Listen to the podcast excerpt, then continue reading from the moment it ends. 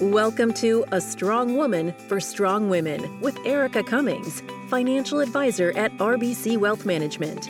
In this podcast, we help busy, high achieving women overcome the financial stresses that can impact your health, wealth, and happiness. Join Erica as she explores ways you can create a healthy balance of financial wellness and replace limiting beliefs and bad habits to harmonize your journey toward total emotional and financial wellness. Let's get started. This is part two of Erica Cummings' two part series on transitions. In part one, she talked about the four stages, and in this episode, she discusses ways to prepare for change and what to do when transition fatigue hits. I'm Patrice Sikora. Erica, more women may be facing unexpected independence and not necessarily for positive reasons. Talk to me about that. Hi, Patrice. Yeah, whether it's a loss of a spouse, a divorce, retirement, a career change, becoming financially independent by choice or by circumstance can be both financially and emotionally exciting for some and devastating for others. The reality is that these events are far more common for women. We talked about in the last episode, we live longer, so it's far more, uh, we're more likely to experience one of these. And knowing how to navigate through these transitions is pivotal. Many women are not financially prepared for these changes for a variety of reasons. And we've been talking about this over our episodes. It's nobody's fault, but unfortunately, we still are not as involved with the family finances as men are. We may not have any involvement in our day to day discussions about family financial affairs. And in my experience, women often wish they had. So when something happens, a lot of times when I meet with these women, the problem has already occurred. So we talked about those transitions. Something went awry, or maybe something was rushed, and they come to me where they're already in a situation mm-hmm. that needs to be fixed. And they always say to me, I wish I was more involved in long term financial decisions. So, these are the five steps that I recommend women take to gain confidence and increase participation in their family's financial situation with the intent of easing the financial burden of that unexpected transition at any point in life. We, I always use the mattress scenario. So, our, I consider my job to building a mattress as thick as possible. So we are going to fall in our lives. And if you think about standing next to a mattress, if I push you, we want the thickest, cushiest, most absorbent mattress if I'm going to push you. The last thing you want is a towel on a hardwood floor to fall on. So a lot of these things are unexpected. Even retirement. I mean, there's layoffs, there's things that we don't expect when it comes to our careers. And we can't exactly know when the date is. And as we talked about in the last episode, that first phase, that anticipation phase, may not even occur. So we do have to do a little preparation in order to make sure that that mattress is as fluffed up as possible. So when you fall, you will fall, but at least you will fall a little bit more confidently and knowing what to do next. You can get up again. Yeah, exactly, without breaking everything. right, right. Now you mentioned your your first point here is to stay involved in family finances. Now, in my experience, I have seen among my friends before they got married, they were very involved in their own finances. Then they got married and kind of let it slide over to the husband. Yeah, and and that's so step 1 is to stay informed in family finances at all times. And to your point, we've discussed this in the past episodes the variety of reasons as to why we're not involved can be anything from I don't feel confident enough to be involved. This has just always been the way that our family was designed. To those of us that are working, raising kids, trying to find balance in sports. And we just talked before we started today about all the end of the year testing that my sophomore has to go through. And so we take on a lot, doctor's appointments, you name it. And sometimes when we look at our finances, it's just something we can take off our to-do list. Mm-hmm. And so it's the problem with that is your finances are not a task. Helping your kids study for a final is a task. Going grocery shopping is a task. Mowing the lawn is a task. Making sure you're financially secure and knowing what's going on within your household finances, that is a life choice. That is something that's going to affect you every step of the way. So, a great first step to becoming more involved is open communication and a candid conversation between partners about their joint financial situation.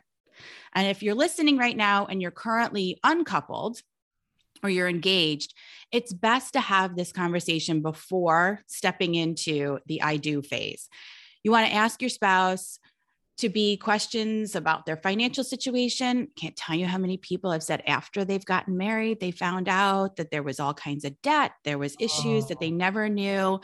You want to know how much debt's out there, what investments they have, what they spend their money on, what are their spending habits, even their credit score. You know how many couples go to buy their first house, and that's the first time that the spouse finds out about the other person's credit score. That is not good. No, it this knowing and having these discussions will not only set a solid foundation for both spouses to be involved in that decision making process from the beginning we're setting a precedent but it can also ward off big financial disagreements. And we know that finances are one of the biggest oh, reasons yeah. that people end up in divorce. So we also have to recognize that a lot of women say oh yeah i'm involved in the day-to-day household operations. I pay the bills. I i take care of all the monthly expenses.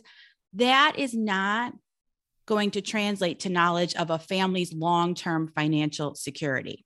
It encompasses so many other areas, and both spouses need to be aware of what the sources of income are, what their expenses are, what assets they have, what liabilities they have, where are all the accounts, all the important documents, insurance coverage, how investments are allocated, and whether the investment allocations are appropriate for both of you. I meet with lots of couples that are very, very different in terms of their risk tolerance, their tolerance to deal with market volatility, to deal with gains and losses. It's important that both perspectives are respected and understood, and that you have continuous dialogue about all parts of your financial life. What do you do when a uh, a couple comes in and one is extremely conservative and one is let's go get them how do you bring them together? We have to talk through what they collectively want to achieve. So it's there's no right answer. So i have clients that come in and are very very conservative and we just have to work with conservative assumptions. Mm-hmm. and it's saying okay let's figure out where the emotional tie is, what that person's money story is. A lot of women come in, they're super conservative because we've had so many experiences in our lives, or we've seen our mom go through something in the past that has really kind of created this narrative in our head that you can lose your money tomorrow or if i spend too much i'm i'm not going to have enough. I'm going to run out of money. It's something that we carry. And sometimes it's just talking through where that came from. On the flip side we can have another spouse that thinks, you know what, I'm going to gamble and we can shoot for the stars. And it's actually showing through different scenario planning what it looks like when you lose 40%, what that could mean for your long term retirement projections. Mm-hmm. A lot of times it's creating different types of scenarios where you actually can see and project what life might look like that helps to kind of find common ground. And your number two point here is think long term. Yes. The first step to preparing for any major life event is understanding that the worst can happen. So, when I talk about any type of event planning, whether it be a loss of a spouse, a lot of times we don't like to plan for a divorce. That's never been a, we've never had couples come in and say, we want to plan for our inevitable divorce but you can have those conversations with somebody separately that you know what would happen if i did decide. We want to prepare for the worst possible scenario. I always feel that when you look at the worst way that things could end up going it's almost a relief because at that point, the unknown portion, at least we've explored what it might look like. So, for example, when I am doing any type of survivorship analysis, so looking at what would happen if a spouse passed away, I look at what would happen if a spouse passed away tomorrow. Mm-hmm. Worst possible scenario. And then we plan around that. It's not pleasant to think about at all. These are very, very difficult conversations, but couples need to understand the financial consequences of one of them passing away prematurely, especially when we talk about younger families. These are what I call high impact, low frequency events. They don't happen often. We know when we look at life expectancy statistics, they don't say that many people are going to die when they're 40. However, it does happen. Right. And when it happens, it can be devastating. You often have a mortgage. There's kids that are still requiring childcare or college. Everything can change when you can't save for retirement like you used to because you only have one income. So it can be extremely devastating, and we want to plan for those things. So, for example, we work with our coupled clients through, like I said, scenario planning. We determine what that financial plan will look like if one partner passes away early, which like I said, can impact so many financial decisions. So, looking at that partner passing tomorrow can affect when you retire, how much you can spend in retirement, how much you can spend now, how much insurance you need to have, if you have pension, whether or not you should pick different survivorship options. The list goes on and on and on. It's important to always plan for the worst case scenario and the longest life expectancy, which is often the female of the relationship. Couples that only focus on that day to day decision making without any long term plans, um, they often underestimate the inherent risks to their financial plan and they never take the steps to address them. And unfortunately, we realize um, the impact too late. And it's after there's really no way to go back. And unfortunately, like I said, women tend to live longer and they do bear the brunt of, of the loss. So uh, it's a very emotional conversation. Sometimes it's uncomfortable, but it has to happen. I have never had a client say to me, I regret this process. I regret, I've had many times clients say, I wish I had done this. I wish I had known more. I wish we had planned for this. And when it comes to, let's say, I sat down with my husband. We've obviously done this because this is what I do for a living. and I anticipate he's going to be the one to die first. So I plan for that. We buy insurances based on that. We have disability insurance. We've done all the planning necessary in order to make sure that that mattress is nice and plush. And if something happens, uh, it, it's going to be horrible. I mean, it's devastating. Right. However, uh, from the financial side of it, we will be protected. I hope that all of my premiums are a big waste of money. Mm-hmm. I hope I paid for that life insurance and it was the worst money I've ever spent because in order for it to be a good investment, quote unquote, you have to die. And you have to die in a, in a period of time that you weren't anticipating dying. So I think about it like homeowners insurance. We pay it because we know that in that high impact, low frequency event that may occur in your house, it would be devastating. You wouldn't have a home. So we pay our $1,000 a year or whatever it is for our homeowners, and we hope it's a huge waste of money. Mm-hmm. So a lot of these things are not fun, they're not enjoyable, but it's absolutely necessary to make sure that, God forbid, something happened, that you're not looking back going, I wish I had done something different. There's also relief. Uh, your next step here is put an estate plan in place. The people that I know who have wills, they admit when they finally got them done, the relief was incredible. It is. Yeah. My joke is what do Prince, Michael Jackson, Amy Winehouse, and Aretha Franklin have in common? They all died without a will. When this happens to a celebrity with tons of resources and tons yeah. of people giving them all kinds of advice around them and they don't have a will, I'm just in shock. But I will say, in my two decades as an advisor, I would say about half the people I've met with have no estate planning documents in place. And this is especially difficult when you have small children. So at this point, and obviously, if you have small children, you're married. If one of you passes away, we know what the scenario is going to look like. But heaven forbid it's the two of you. Mm-hmm. Now, a court is deciding where your children are going to be raised and how they're going to be taken care of. We don't want you to fall into this category. Estate planning documents, whether it's wills, power of attorney, healthcare proxies, they not only help to organize your financial affairs, for the person who's taking care of things when you pass on. So, whether it's your spouse or if you're older, your children, whoever it is, it makes it easier on them to carry out your wishes. But it also simplifies the decision making process in emergency medical situations. So I'm sure there's people listening today, there's women listening that have had to make very difficult decisions for their parents or for someone they love, whether it's a, a, big, quick medical decision because of an accident, or if it's deciding life or death, medical decisions, you want to at least know what that person may have wanted in order to feel more at peace. So having that will in place, having that healthcare proxy, having this the power of attorneys, it helps the surviving spouse not to have to go through all of this legal undertaking in order to have assets transferred and move things over to whoever um, we want them to go to. And this is especially true as you get older and, and it's time to pass beyond your spouse and to your kids. I have seen some really, really, really difficult situations within families where the parents probably never anticipated there would be the type of fighting that ensues when there's no estate documents in place.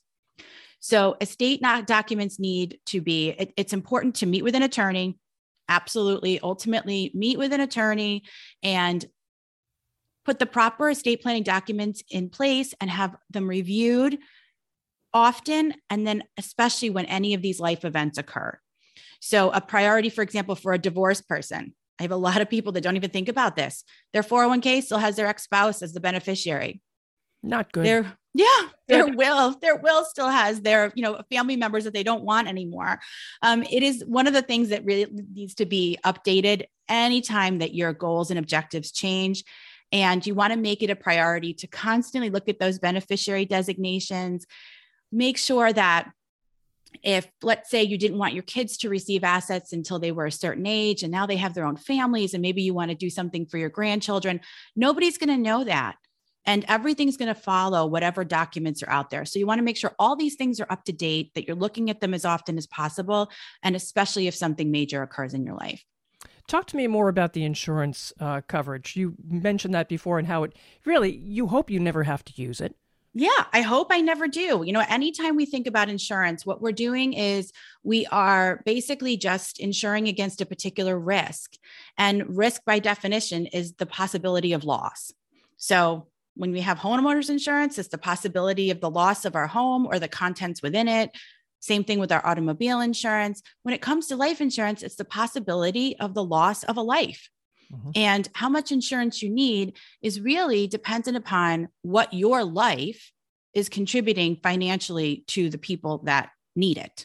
So if you are, in my case, for example, our kids are still minors, they still have to go through college, they still, we still have to Uh, contribute towards our retirement. We're both doing it in both of our plans. If I die tomorrow, my retirement contribution is gone. The income to the household budget is gone. Help to the kids down the road is gone. If you have a mortgage, half of or whoever is contributing is gone. So, really, the biggest thing that I notice with a lot of women that are going through any type of major life transition, the biggest fear is the actual fear of the unknown. So they come in, something has happened, and they've been married for 20 years. They've never been responsible for any of their finances. And even if they were financially responsible, they may not have really had deep conversations about insurance, about retirement planning, and they are scared and they don't know how they're going to move forward. They don't know how they're going to manage their households and their budget and what they're going to do for their future. And many families have not considered whether their insurance is even adequate for the other person to maintain the same standard of living. A lot of times people think, well, if I just cover my mortgage, that'll be fine. We need to do a complete analysis of if this person passes away, what does that mean? Given that more women survive their spouse than men, adequate life insurance coverage is as important. It's huge when we're still working to ensure that the widow can maintain her financial independence. And men, we, you know, we all want to take care of each other. So this is something that if we just take a step back, it's again not a comfortable conversation, but the last thing I would want if I passed away tomorrow is for my husband to have to worry about how he's going to take care of our children and for him to have to have a different life than we had already planned for. So it's an important topic to cover, obviously, before someone passes on, but also afterwards. So if you've gone through the loss of your spouse, you need to reevaluate your own life insurance, your own disability insurance to determine whether you need it anymore or whether it reflects your new goals and your objectives as a newly single individual with or without children to support. So, anytime we go through one of these major life phases, we need to look to see about that insurance coverage. Divorce is another one. It can open up a whole different type of insurance planning. So, for example, let's say that you get divorced and either you're paying spousal support or you're paying child support or you're the one receiving it. If the payer passes away, the person who's paying the spousal support pays passes away, the payments are going to end. The income's done. So this could have a significant impact on whether or not the person who is relying on that income can have a successful financial future. It's important for the person who's receiving that spousal support or child support to consider insurance as a tool to replace that income. This is important for you, it's important for your children, and it's going to help to ensure that the insurance that's in place is going to the people that are going to need it the most. I've worked with women that don't even know what coverage amounts or they have what the term is of the insurance policy and worse off where to even find it so they'll say, I know my husband has insurance. I just don't know where it is. I know we have a will. And now they're digging through documents and trying to find things under the worst possible duress and under the most emotional, saddened time. This can be resolved by keeping important documents in a location where they are easily accessible to both spouses. We talked known, about this. And known to both spouses. Yeah. Yeah, exactly. We talked about this. I can't remember which episode number it was, but about the binder process that yes. we go through with our clients. This is so important. Organize all your financial documents. I can't stress enough how invaluable it is to have during that transition. So when we talk about that anticipation phase, this is a part of the anticipation phase, doing the, the work ahead of time so that there's no way to get around the emotional and the mental and the physical transition that you're going to go through when some of these events happen but we can take some of the pressure off the financial portion. If you've done that preparation you know where these most important papers are and not just you and your spouse. It's going to be your kids at some point. In my case my mom's the one who will take care of our kids if something happened to my husband and i. She knows where everything is she doesn't have to know what's in it. She just knows that if we mm-hmm. don't make it home, the binder is there. And then she knows who to call and how to move forward. Right. Right. Most important part is to know where everything is. Another important part, and that's your next point here, is having a support system. Yeah. And this is, you know, not necessarily as to me, it comes both from my professional experience and also my personal experience. If we are more likely as women to end up alone than men, then without a support system, our ability to recover from a traumatic event is certainly lessened. Because of this, I have found that women should maintain healthy social ties outside of their marriages, outside of their relationships. They should continue to encourage family relationships, friendships, so that they have a network to turn to for emotional support. And this is, you know, we have times in our lives where we joke that we haven't seen friends in six months, nine months, 12 months. And it's wonderful when we get back together and it's like nothing has happened. If you can do that, that's wonderful. And I think we all have friends in our lives that we can make sure you're still nurturing those relationships mm-hmm. because when something happens, that is who we're going to turn to for support. That's who is ultimately going to be there. In addition to maintaining kind of the social ties, we should also maintain our engagement with the people who can provide financial and logistical strategic help in case of any of these types of scenarios. So that means having a good support system of professional advisors. If your spouse is the one who has the attorney's phone number or the financial advisor's phone number, that's not great. You don't want to have your first contact with this person to be after the event occurred. So go to the meetings, introduce yourself, be a part of the initial kind of preparation and then the ongoing conversations so that when something happens, you can look to them for guidance. They have an idea of what you want and what's important to you because we're trained to somewhat be emotionally detached from the situation. We care about our clients, we want the best possible outcome for them, but I can provide a level headed perspective that often a family member and friends not may not necessarily be able to provide so although we are you know we're obviously there as emotional support we can also help to make really good decisions and not get caught up in the grief and the distress of the moment so mm-hmm. I've seen clients of mine where they've lost their spouse and they show up in my office, and I can't believe for that period of time how they're able to just be grounded. And then they'll probably leave, get in their car, and just fall apart. But for that moment that they're in my office, we can come to a point where we have whatever that decision needs to be made, made that day, and at least have a little bit of the cloud that's around you during that time period, at least lessened for that. That it's and it's hard enough to try to deal with the emotional aspect of a major life change. The last thing you want to do is worry about your financial well-being. I always say my job is to do as much as I possibly can to allow that person to just grieve and to go through the transition that we talk about with as little stress as possible about their finances. But there is exhaustion, Yes, transition exhaustion. Yeah, so we've um, we spent our decades working understanding the impact of transition on our clients. These events, whether positive or negative, planned or unexpected, can be draining and upsetting, which certainly can lead to fatigue. This is kind of that experience of depletion. This often occurs during that passage time period because the process can take months or even years, and we could have you know this kind of feeling of a declined outlook on life we can let our physical health and our mental health be compromised. We have a loss of connection to people. Think about people that we've known that have gone through these events and they just don't return phone calls or they don't go out like they used to. And this can certainly affect your ability to make good, cohesive decisions. So the fatigue subsides over time. It really does. If you go through the phase, and you and you process it correctly and you take the tips that we've talked about and certainly all the tips from all of the specialists around you um, it can subside it will subside but it can be overwhelming at the time our experience has shown that the emotional impact on life is so crucial to understand not only for the person who's experiencing it but all the people around them we try to be aware of a client's state of life so we can support them in important decision making Clients who are overwhelmed may need us to narrow the choices and point them in a direction.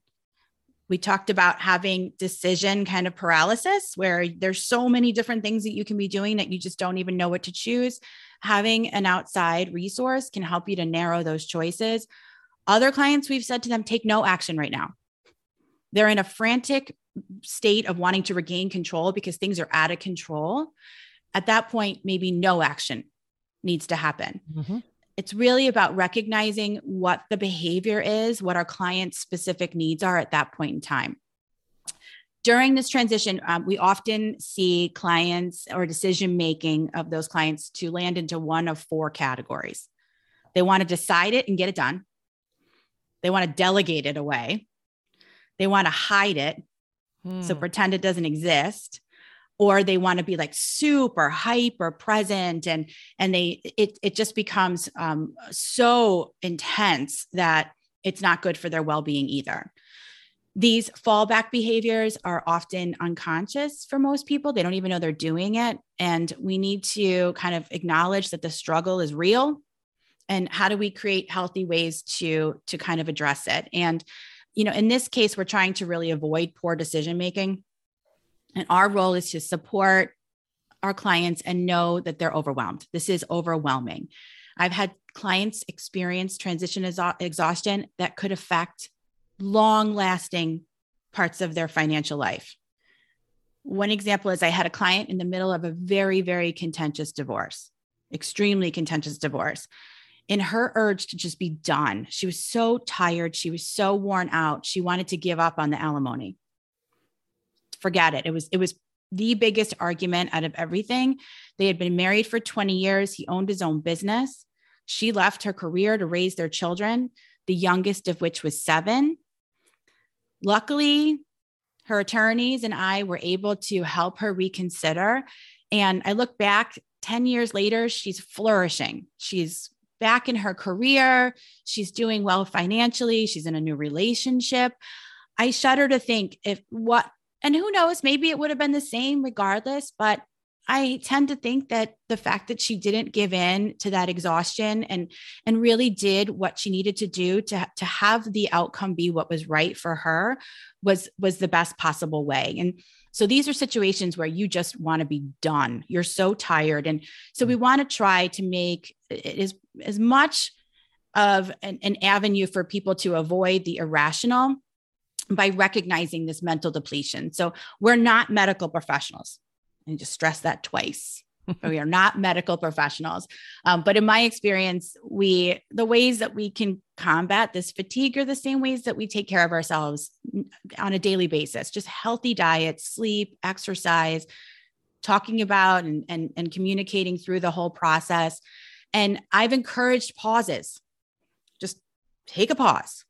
Today, you just have to do this and let the person just regroup those feelings of being lonely and less connected and looking instead for support groups and counseling and more family time can be very effective. Some women who've lost their spouse and have never made financial decisions are faced with paperwork and a steep learning curve as they manage through a time of incredibly profound loss. We all understand that losing a loved one is a devastating event that causes long and lingering changes in one's lives. Our goal is to spend time educating our clients through these four stages, recognizing that everyone has their own unique timeline and encouraging self care, support, and knowledge so that they can navigate through all four of those stages to their new normal. How can listeners reach you, Erica? People who have questions and who may be in a very tough situation. You can find us on our website at harmonyfinancialwellness.com Always feel free to email me at erica.cummings at rbc.com. I'm also on LinkedIn, and we also have a Facebook page for the Harmony, uh, the Harmony Group. And to make sure you know when the latest episode of this podcast is ready, follow it. It's very simple to do and share with others, especially the women in your life.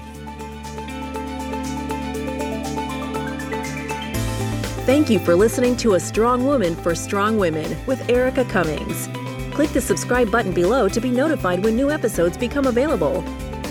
The information covered and posted represents the views and opinions of the guest as of the date of this recording, is subject to change without notice, and does not necessarily represent the views or opinions of RBC Wealth Management. The content has been made available for informational and educational purposes only. The content is not intended to be a substitute for professional investing advice. Always seek the advice of your financial advisor or another qualified financial service provider with any questions you may have regarding your investment planning. Investment and insurance products offered through RBC Wealth Management are not insured by the FDIC or any other federal government agency, are not deposits or other obligations of or guaranteed by a bank or any bank affiliate, and are subject to investment risks including possible loss of the principal amount invested. RBC Wealth Management is a division of RBC Capital Markets, LLC, member NYSE FINRA SIPC. RBC Wealth Management does not provide tax or legal advice. All decisions regarding the tax or legal implications of your investments should be made in connection with your independent tax or legal advisor. Past performance is no guarantee of future results. It is not possible to invest directly in an index.